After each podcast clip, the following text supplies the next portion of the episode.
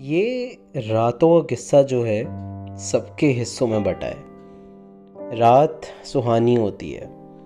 तुम चंद साँसें लेने से ज़िंदा होने का एहसास करने का सफ़र तय करते हो। सब कुछ ओझल हो जाता है तुम्हारे आसपास। बस दिल की आवाज़ सुनाई देती है कि ये रात की सुबह ना हो, क्योंकि सुबह होते ही सब कुछ गायब हो जाएगा।